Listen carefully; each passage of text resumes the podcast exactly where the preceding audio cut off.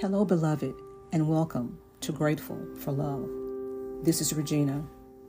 I want to stay in the book of Matthew in chapter 22. Um, and we had just finished up in the previous episode about the greatest commandment.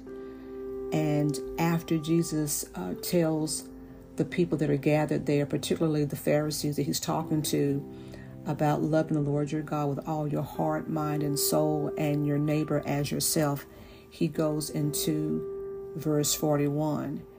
And I wanted to complete this chapter with these verses because I want us to see how Jesus, I believe, wants to reach anyone and everyone uh, with who he is.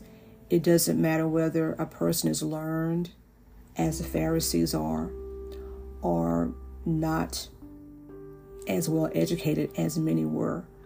Um, and also, it doesn't matter whether a person is rich or poor, it doesn't matter whether a person has a lot or little, uh, where they may live, whatever their status in life may be. I believe that God wants to reach everyone um, in any place, everywhere where they are introduce himself to them and then um, fill them with his love and begin to uh, show them how to grow and to mature in him in order that the world would know about his love from where they may be going. And so, here in these verses, uh, we see where in verse 41, now this is the New King James Version, it says, While the Pharisees were gathered together, Jesus asked them, saying, What do you think about the Christ? Whose son is he? They said to him, The son of David. He said to them, How then does David in the Spirit call him Lord, saying, The Lord said to my Lord, Sit at my right hand till I make your enemies your footstool. If David then calls him Lord, how is he his son? And no one was able to answer him a word nor from that day on did anyone dare question him anymore. And I thought it was just interesting how Jesus is speaking to uh, these men, the Pharisees, and he is uh, talking to them with direct questions. These men are the learned men. They have been trained uh, in Judaism, they have been diligent in their uh, acquiring this knowledge. And so he asked them a direct question uh, that he knows that they would know the answer to as far as their quote unquote religious training had provided for them what they had been taught. But at the same time, Jesus also knew that they did not know that the one that they had been waiting for all of this time as prophesied was now standing before them that they uh, would not acknowledge. Now, Jesus the Christ is wanting then to, I believe, open up their spiritual eyes uh, to who he really is. Uh, he was more than just what they heard about as a man going around healing and preaching. He wanted them to to know that uh, he, in fact, is Jesus the Christ, the Messiah, the long-awaited Messiah that they had been told about and taught about for such a long time. If we look in verse 42, he even then asks the question, What do you think about the Christ? That's the first question. So, uh, and again, uh, they knew what to say because they knew the prophecy. Now, the word Christ comes from the Greek word Christos, which means anointed one or Messiah. So they knew, um, and they were correct that he, in fact, yes, was uh, the son of David as they respond to him at the latter part of that verse. Um, I think about this. Uh, I thought it was also interesting that Jesus asked these men direct questions, whereas if you look back in verses, I'm sorry, in chapters 20 and 21, 22, uh, earlier, that he spoke in parables. Now, the parables were um, just simple stories that uh, were used to illustrate a moral or a spiritual lesson as told by Jesus in the Gospels. It provided a more uh, profound lesson or teaching from his divine wisdom. And uh, Jesus, um, because of him being God in the flesh, he could give us a greater understanding of who God the Father, who is Spirit, is. And sometimes we might hear the word transcendent, that God is transcendent. And what we mean by that, or what is meant by that, is that because God is Spirit, his understanding or the understanding of him goes way beyond our own human thinking and thought because we're human and we can't really um, grasp or get a hold of spiritual things without God showing us about himself. And that's exactly what Jesus does. He shows us himself about himself. Jesus, being God in the flesh, is immanent. That's the other word I want to bring out. He's immanent, which means that he makes himself known to us. He uh, he came as a man in order to be made known to us. He wanted us to know him. He wanted us to be able to experience him, and so him coming as a man uh, not only did he resolve the sin issue, but he also gave man a chance to to be with him and to be around him, to experience him one on one. And so that is amazing to me that God would think enough of us to to want to do that. Now, in looking back at these verses in Matthew, um, let's look at uh, Matthew, no, Luke chapter 20 and verse 41. 20 and 41. I'm going to turn there. And Luke also gives us another rendering of, excuse me, of these verses, um, much as Matthew did. But Luke picks up at him asking the question to the Pharisees. And it says in verse 41 Then Jesus said to them, How is it that they say the Christ is the son of David?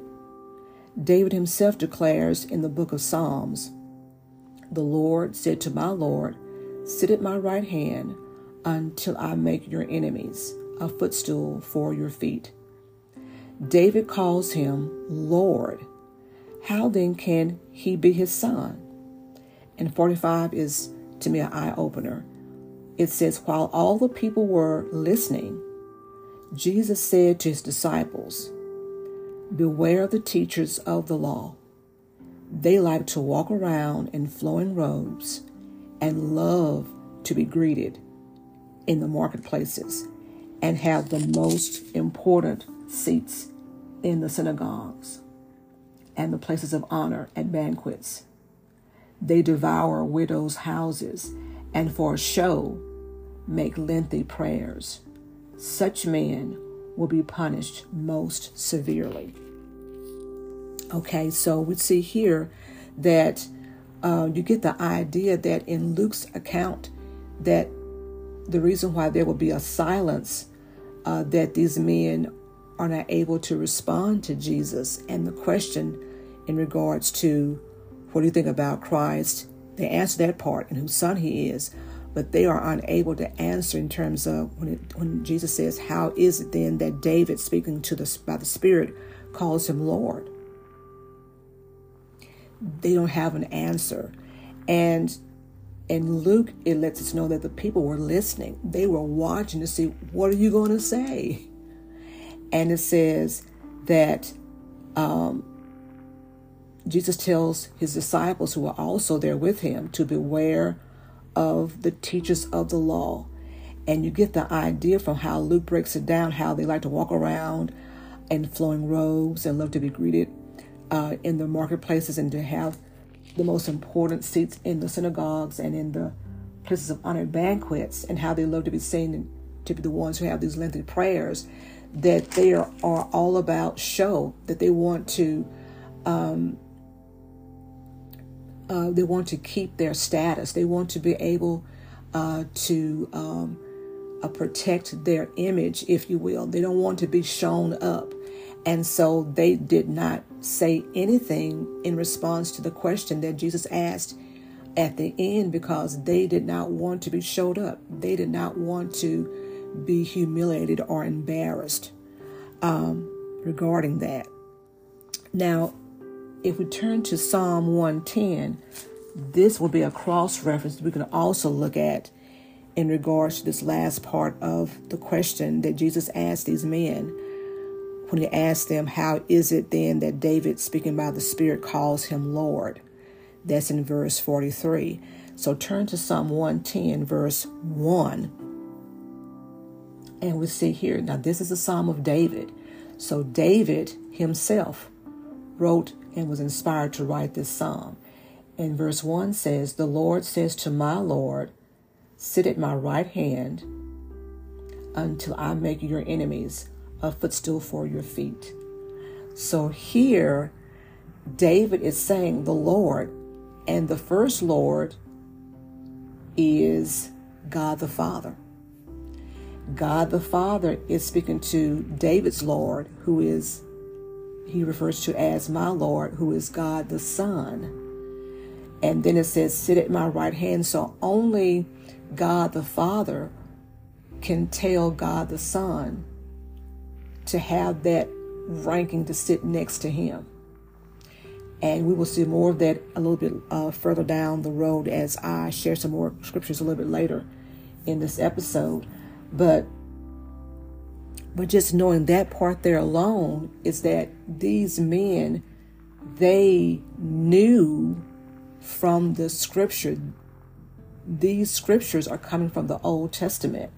And so uh, it says that, um, and then in verse 4, it tells us, The Lord has sworn and will not change his mind.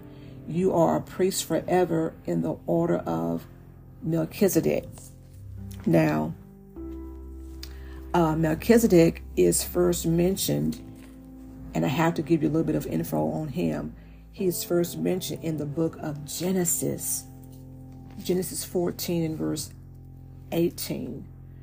And this occurs shortly after um, Abram, whose name had not even been changed to Abraham yet.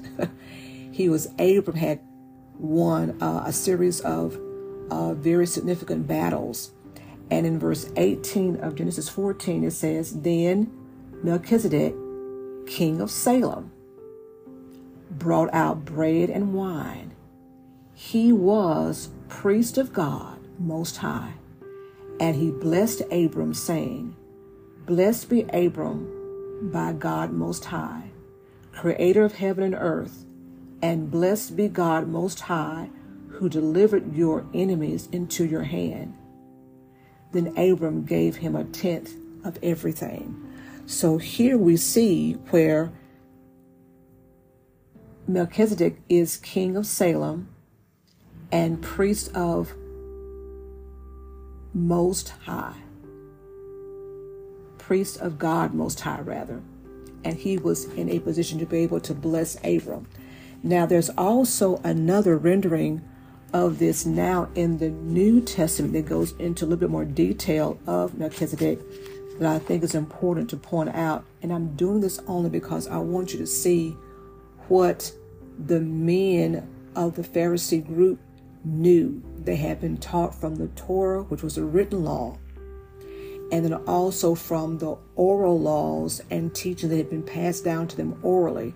So these were things that they already knew and already knew to expect, waiting for the Messiah to come because of their prophecy. Now, in chapter 7 of Hebrews, it talks about um, verse 1 says, This Melchizedek was king of Salem and priest of God Most High. He met Abraham, returning from the defeat of the kings, and blessed him.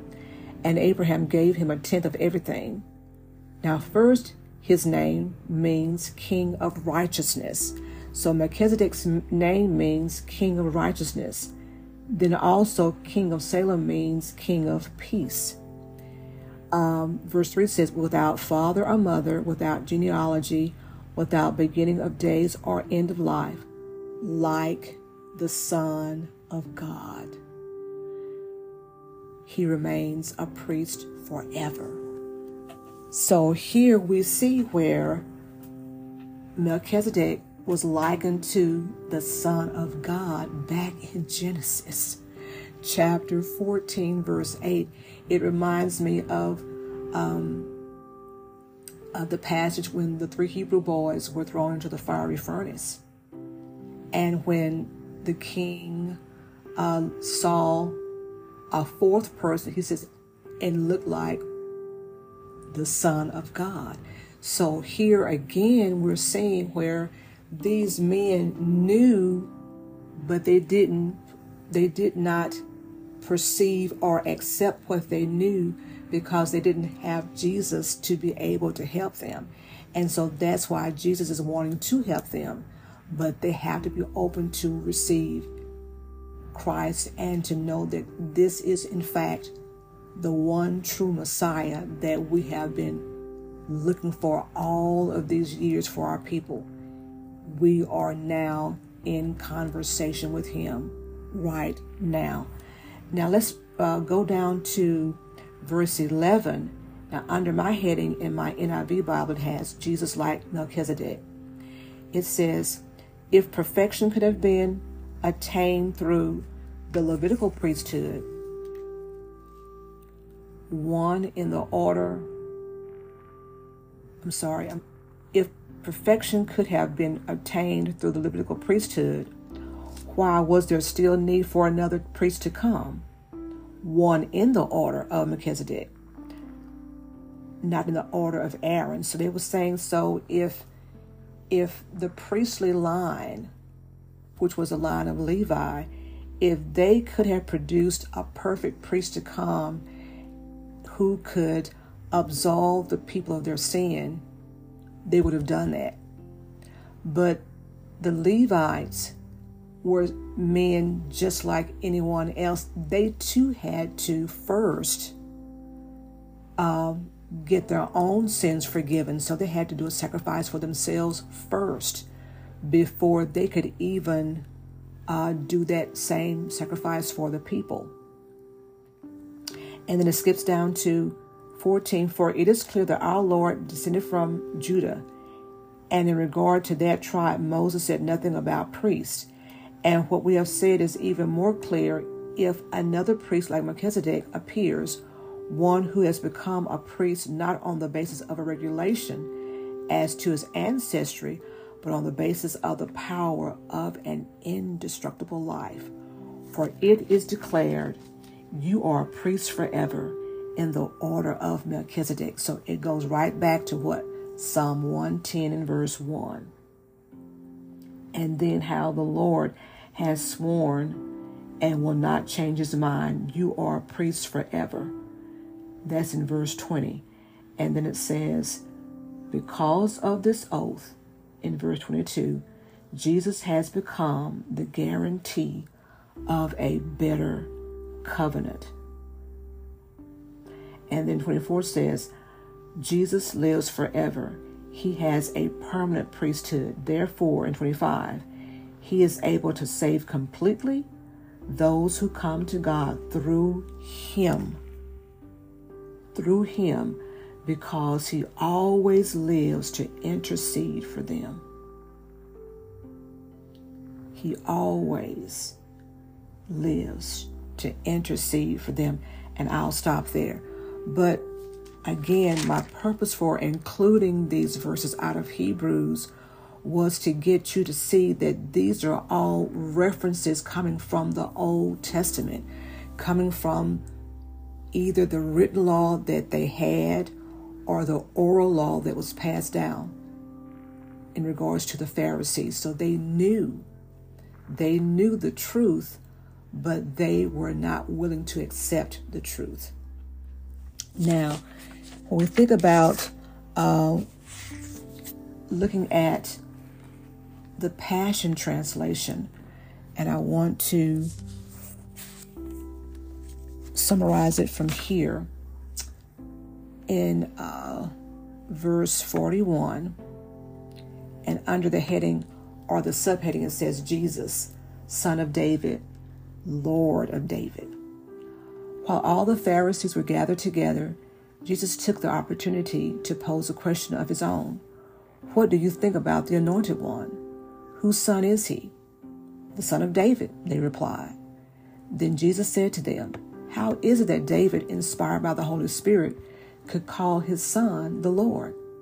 For didn't he say, The Lord said to my Lord, Sit beside me in the place of authority until I subdue all your enemies under your feet? So, how could David call his own son the Lord? No one could come up with an answer, and from that day on, none of the Pharisees had the courage to question Jesus any longer. So, again, we see here where he could call him both Lord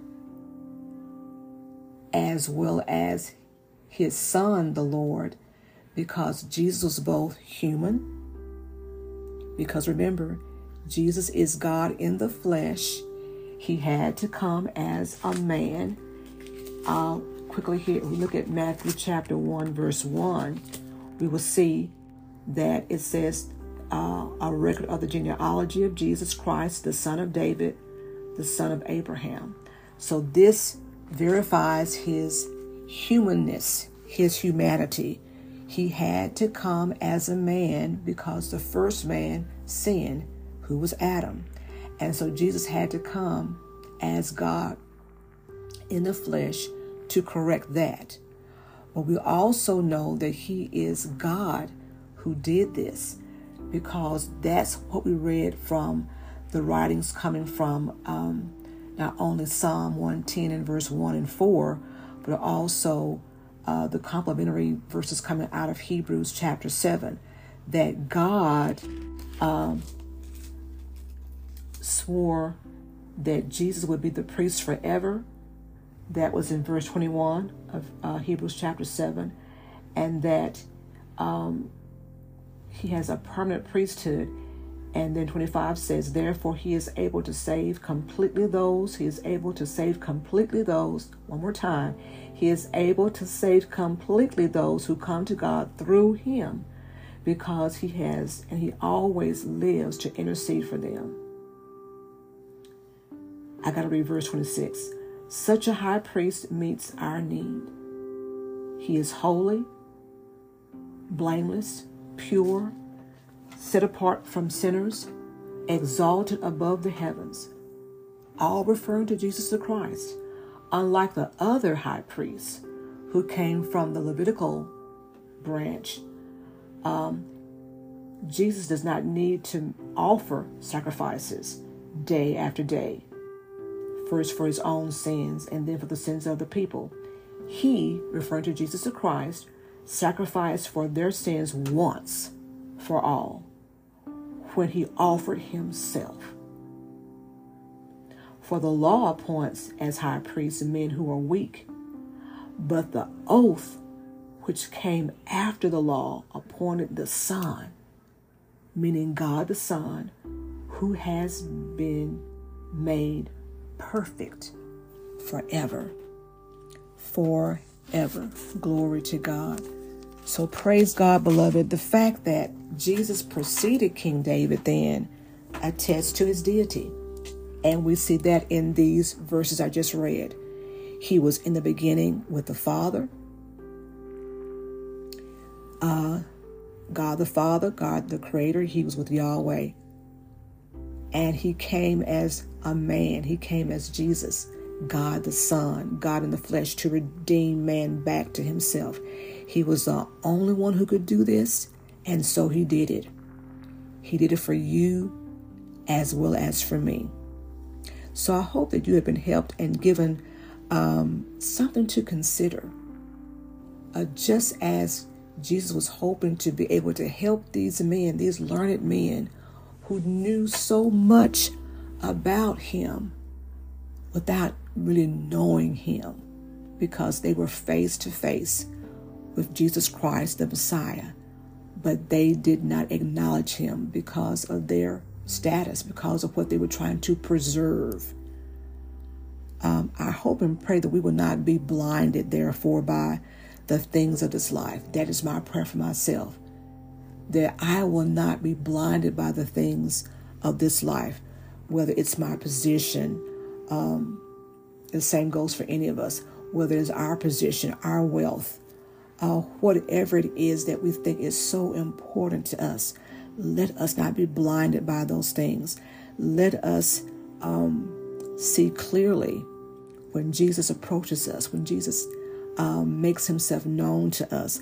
Let us see him for who he is and for the love that he has for us. He wants us to know him. He's made himself available to be known by us. And he wants to know us in that personal and in that intimate way. He wants to be in relationship with his creation. He loves us. He came to prove that love by dying on the cross. And so let us open our arms and receive him and be thankful and grateful that he loves us and has a place for us forever with him. God bless you.